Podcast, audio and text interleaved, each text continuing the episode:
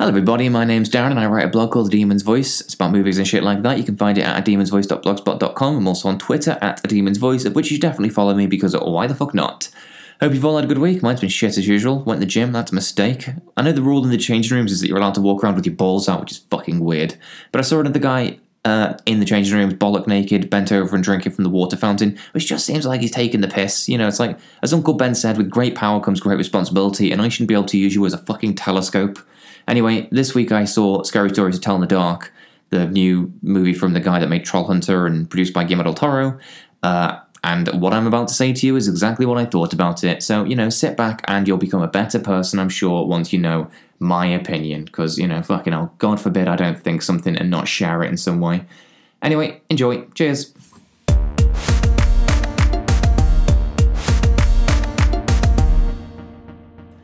Did you see the remake of The Evil Dead?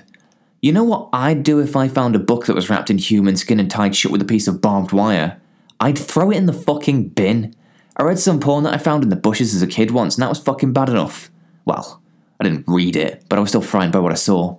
There are so many horror movies though in which the main characters find a clearly horrific piece of reading material and then start flicking through it like they've picked up the latest fucking Jack Reacher. I don't mean to sound too shitty, but if you're hoping to pick up the latest bestseller for your book club, then it's probably not going to be the one that you found in the bowels of a cursed fucking pyramid, is it?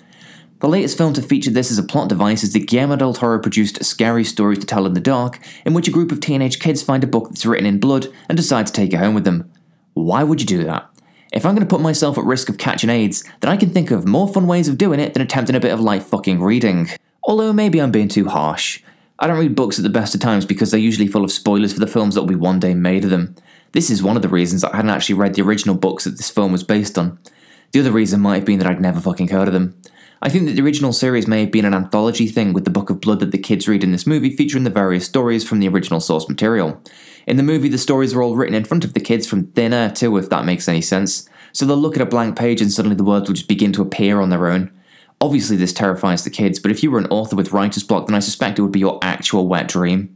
Except to complicate things further, the stories that the book begins to write all feature the main characters and all end up coming true.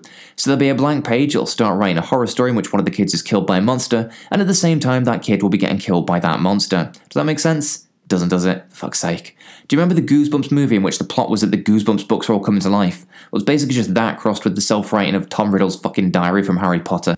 Did I mention that they find the Book of Blood in a haunted house, by the way? The film is set in the 1960s and at Halloween, and the kids decide to have some fun by visiting a local haunted house and attempt at scaring themselves.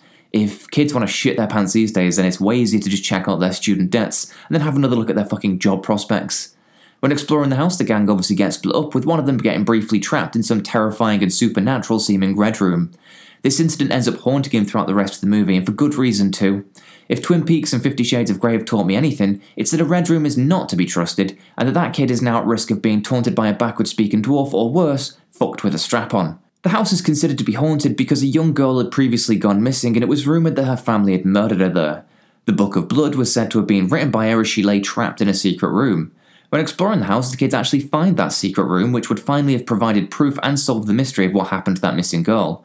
Rather than telling a single adult about it, though, they simply steal a fucking book and then try to deal with all of the ensuing creepy shit by themselves.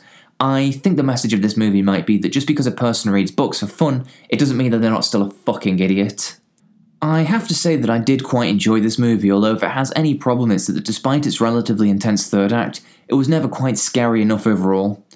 The director has said that he was hoping to make a film for kids that would act as a gateway horror, in the hope that they'd then go on to explore the genre further.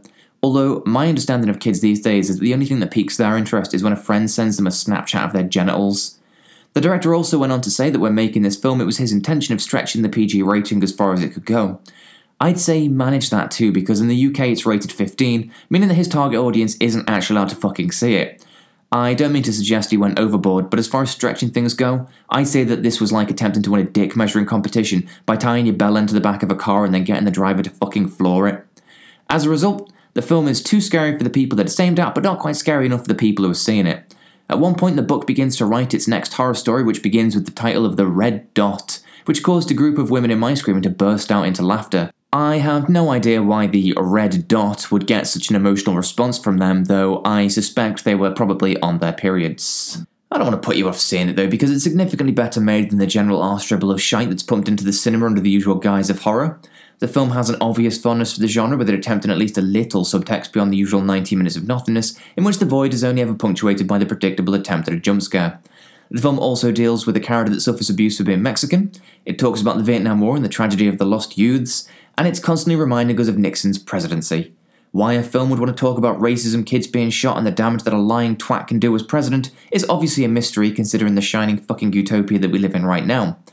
As you can imagine, the other thing that the movie seems interested in talking about is the power of stories and the damage that can be caused by words alone. Again, with Trump as president and with the UK about to be donkey punched by the bullshit of Brexit, I can't quite see how making shit up could ever cause trouble. In fact, I think we're currently at the point in the Brexit debate in which politicians are reassuring us that we'll definitely still have clean drinking water after we leave the EU. I'm pretty sure that's also their way of saying that we should get used to the taste of our own piss. The actual monsters on screen are also one of the standout aspects of the movie, though, and pretty much justify the price of the ticket alone. I won't spoil exactly what they are, except to say that the pale lady was particularly creepy. Not only does she look like the perverted bride of the Stay Puft Man, but I'm pretty sure that she might have also been my first girlfriend, and I have to admit that seeing that fucking bitch again did come close to scaring the shit out of me. Thanks for listening, motherfuckers, and see you next time.